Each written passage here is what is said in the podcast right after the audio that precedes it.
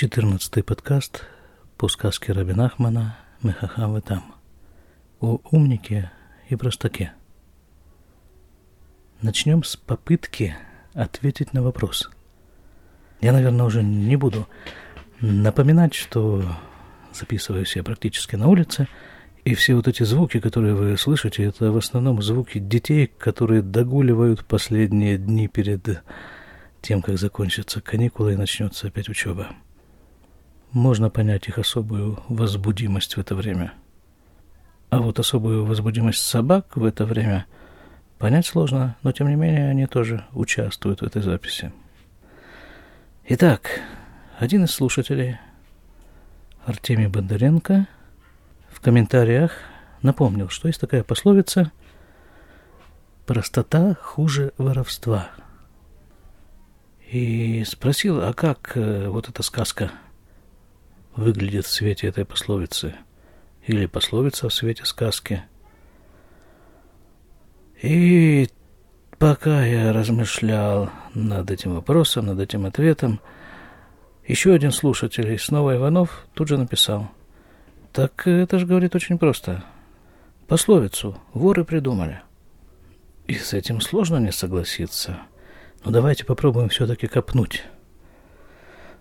Вот э, воровство. Да кто вообще сказал, что воровать плохо? Нет, понятно, что уголовный кодекс, понятно, что воспитательница в садике, а вот туда, в уголовный кодекс, вот к этой воспитательнице, как эта идея просочилась, откуда, где первоисточник? Ну, действительно, ну вот понравилась мне какая-то вещь, которая по какой-то нелепой случайности судьбы принадлежит в этот момент другому лицу – но мне-то она нужнее, и вообще я смогу лучше ей распорядиться, чем он. Это же очевидно. Поэтому взять ее к себе и распоряжаться по своему усмотрению. Что же в этом плохого? Это же наоборот, восстановление справедливости. Это же... Это же, собственно говоря, учение марксизма-ленинизма. Вот у этих забрать, а вот этим вот всем поделить. Или, пользуясь классическим выражением – грабь награбленная. Экспроприация экспроприаторов. Господи, слова-то какие на ночь глядя. Чисто робингудство. Да еще перед началом учебного года. Так вот, три с половиной тысячи лет назад на горе Синай прозвучали десять заповедей. И одна из этих заповедей была такая. «Лёти гнов, не воруй». И все. В Талмуде обсуждается такая ситуация. Вот есть один человек, условно назовем его богатый, есть другой человек, соответственно, условно бедный. И вот этот богатый хочет помочь бедному, просто дать ему деньги. Вот просто так, дать. Но проблема в том, что бедный денег не берет ни под каким предлогом – у него по этому поводу свои соображения.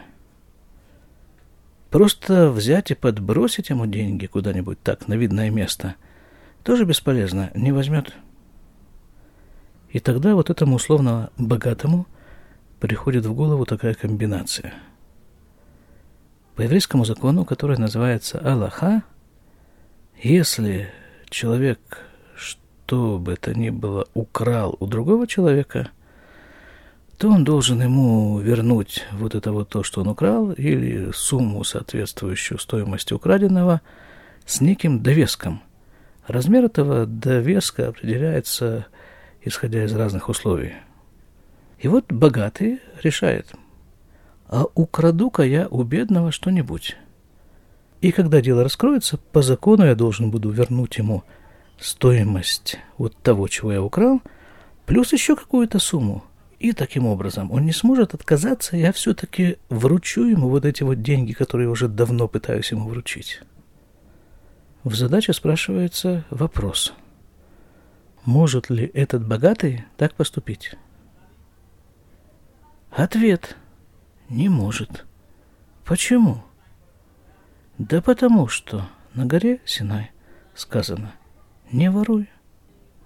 Вообще в Торе приводятся 613 заповедей.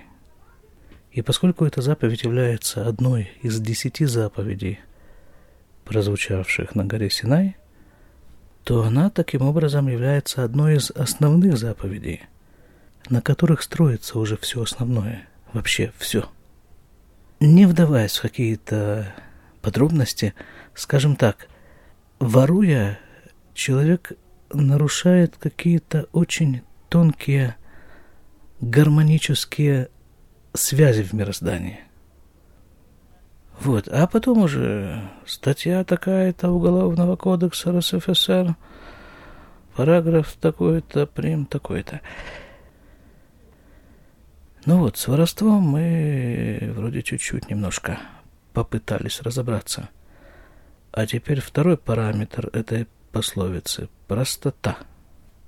Ну, понятно, что пословица для некоторого заострения – этой вот темы пользуется сравнением несравнимых понятий.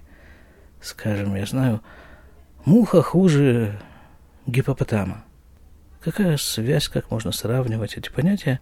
Но, тем не менее, простота. Насколько я знаю русский язык, простак как-то довольно тесно ассоциируется с определением «дурак». И великий Пушкин тоже их упоминал в этой связи, мол, простофиля ты дурачина. Это там вот о золотой рыбке. Или там Иванушка дурак, он тоже такой довольно-таки вездесущий герой русских сказок. И при этом в сказках используется вот э, этот элемент неожиданности – что он, конечно, дурак, и он, конечно, все намного умнее его. Но он э, как-то никогда не оказывается в проигрыше, насколько я помню. А в проигрыше как раз неожиданно оказываются вот те вот его более смышленные партнеры по сказке. И там с золотой рыбкой тоже все как-то обстояло не очень просто, точнее, не с самой рыбкой, а вот с этой самой старухой – а кто такой простак? Кто вот этот дурак? Э, в русских народных сказках это кто? Да вот тот человек, который не умеет жить. Вот не понимает он вот этого. Вот э, хочет жить, умеет вертеться. Вот это верчение до него никак не доходит ни с какого боку. Может быть, как раз потому, что он в этот момент всеми своими боками на печке лежит, которая сама по себе двигается. По щучьему велению, по моему хотению. Нормальные люди-то все уже на иномарке пересели, а он на печке их обгоняет.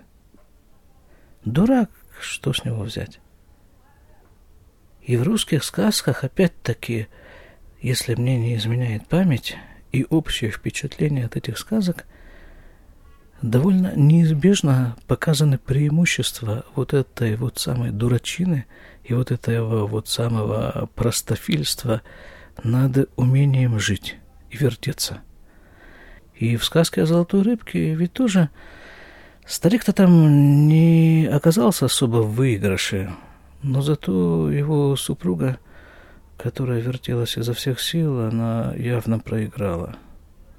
Точнее, даже не столько проиграла, сколько опять вернулась туда, где она была в самом начале сказки, чтобы сделать еще одну попытку начать с дырявого корыта. А чё ж старик-то не выиграл? Он ведь достаточный дурачина и простофиля. А потому и не выиграл, что он не поверил своему этому простофильству, своей простоте он не поверил. И попытался как бы карабкаться и услужить своей этой умеющей жить старухе. А не для того человеку дана возможность быть простаком, чтобы от нее убегать. Так что же все-таки такое простота? А это, наверное, в первую очередь такое счастливое качество не стремиться изо всех сил соответствовать всем тем законам, которые выработало человечество, и немало этим не смущаться.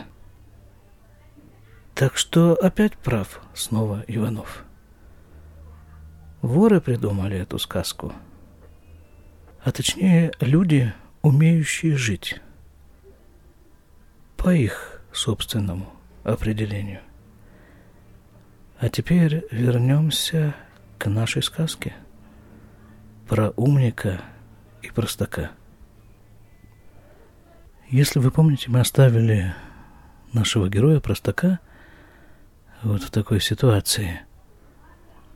Отработав положенный ему срок в качестве деревенского дурачка, он вдруг был вызван царем. А царь, как мы уже говорили, это Бог. Он скочил в карету за ним посланную, оделся в одежду, которую ему прислали, и поехал. Но по дороге случилась такая незадача. По приказу того же царя он вынужден был остановиться и занять губернаторскую должность в той губернии, в которой он проживал. И вот это вот довольно примечательная вещь, вот это вот. Очень часто человек пытается выпрыгнуть из той ситуации, в которую его поместили, и заняться какими-то совершенно другими делами. А это так не работает. Его поместили в эту ситуацию для того, чтобы он отработал ее. А потом уже, если он выполнит все, что от него требуется вот здесь, тогда его переместят дальше. Вот это, собственно, произошло и с обоими героями нашего повествования. И с простаком, и с его антиподом, умником. Но пока у нас идет речь о простаке. Итак, простак, вчерашний сапожник – становится губернатором, правит губернией.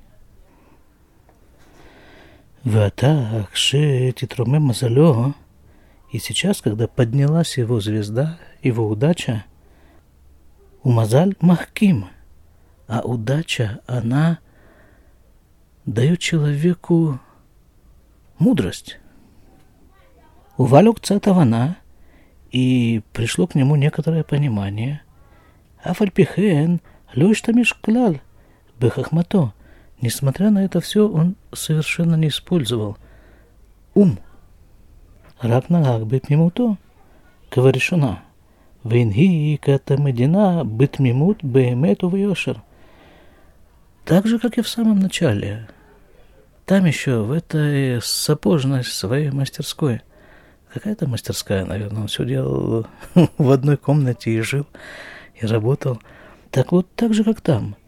Он все делал в наивности, в чистоте, в простоте. Да, еще вот это я забыл упомянуть.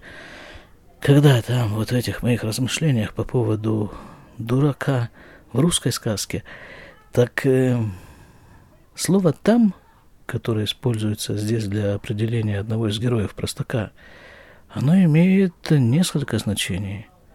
Во-первых, это простак. Во-вторых, это наивный, простодушный.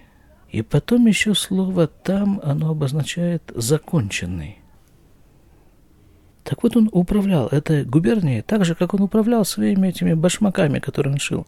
В простоте, в честности и по правде. Вавля Ленем Цабо и не делал никаких Авля – это, ну, как бы преступление, скажем так.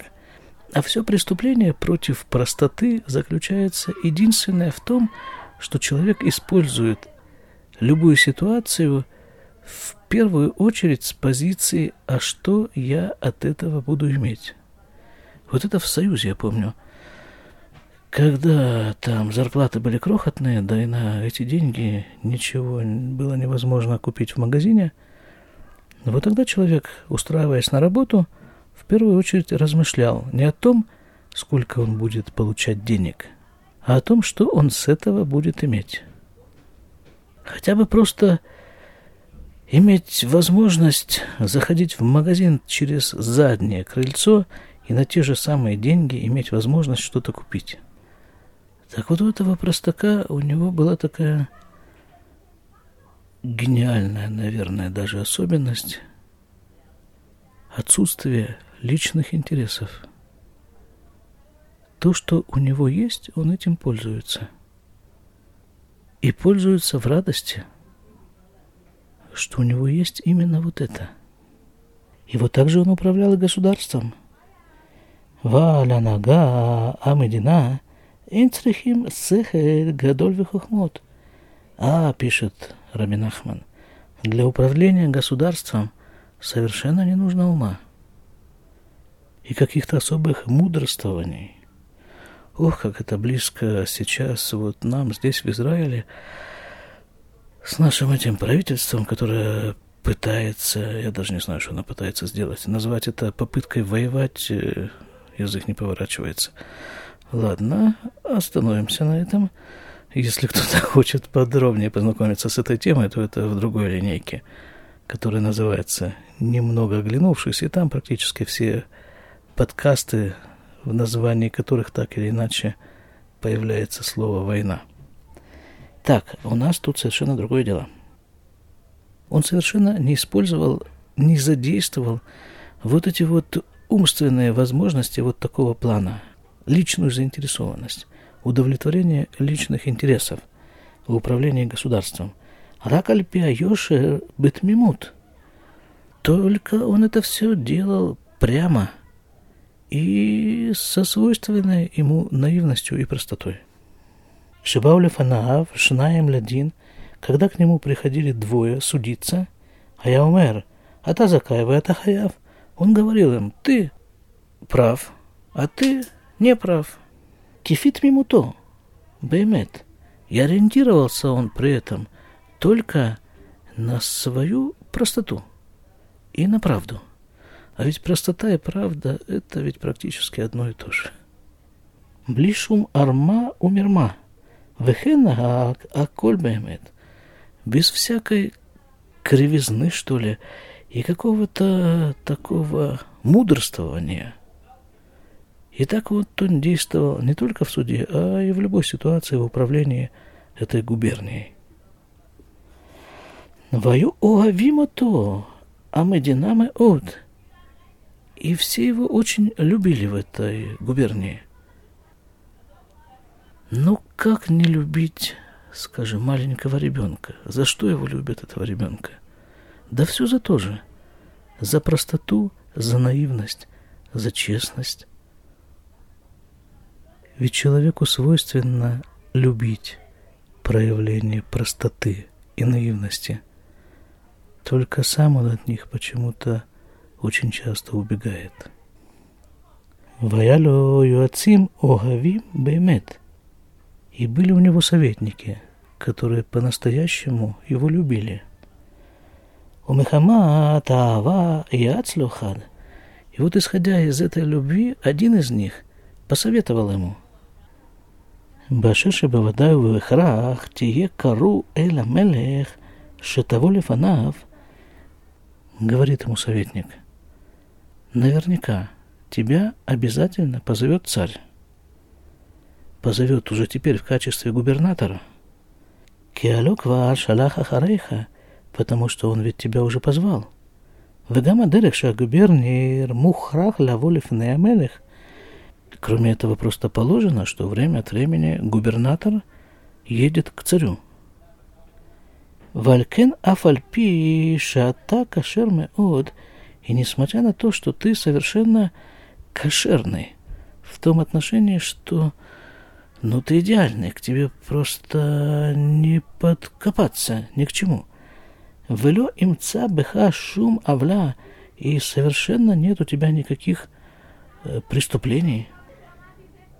Беднагутхаб Амадина в твоем управлении этой губернии. Афальпихен, Дерехамелех, Бидварав, линтут бедварав лицад ахер. Несмотря на это все, у царя так принято, что когда он будет с тобой разговаривать, то он будет время от времени сворачивать как бы этот разговор э, в другие области. Ледабыр хахмоту лишонот ахерим. Он будет с тобой разговаривать на темы, связанные с э, какими-то умными вещами, может быть, даже науками, и будет говорить с тобой на разных языках. Алькен на э ведерех эрет шетухаль ляшиву. И потому просто правила этикета, вежливости, чтобы ты был в состоянии с ним поддерживать разговор. Валькен тов шаламетха хахмот валишанот. И поэтому было бы очень неплохо, чтобы я тебя научил вот этим вот э, языкам и вот этой вот мудрости. ונתקבל הדבר בעיני התם ואמר. И эта идея как бы вполне пришлась э, по сердцу этому простаку, и он сказал, «Майх патли им эльмат хахмот или шунот». Да какая мне разница? Ну, давай я подучу немножко вот эти вот самые вещи, языки и там науки какие нужны. Ветеха хваля альдату. И сразу же, тут же он вспомнил, Шихаверу ахахам Амарло, что его друг, умник, сказал ему как-то, Шииев Шар Бешум Офен, Шигу Яво Аль Шило, что никогда в жизни он там не сможет подняться до уровня его мудрости. Войны Ата Кварба Аль Хахмату. А вот сейчас он уже поднялся до его уровня. Вафальпихен, афальпи, шеквар – а я юдеа хахмот. И несмотря на это все, несмотря на то, что он уже выучил вот эти вот премудрости, ло ая миштамеш има хохмот кляль, он совершенно их не использовал вот в этом своем поведении и управлении государством. Он просто их знал. Но положено на этой должности знать иностранные языки и всякие премудрости – ну, так он их выучил, теперь он их знает. Это не говорит о том, что их нужно использовать. По крайней мере, пока еще нет такой необходимости. Ракнагак, аколь, бит мимуто, Киева решена.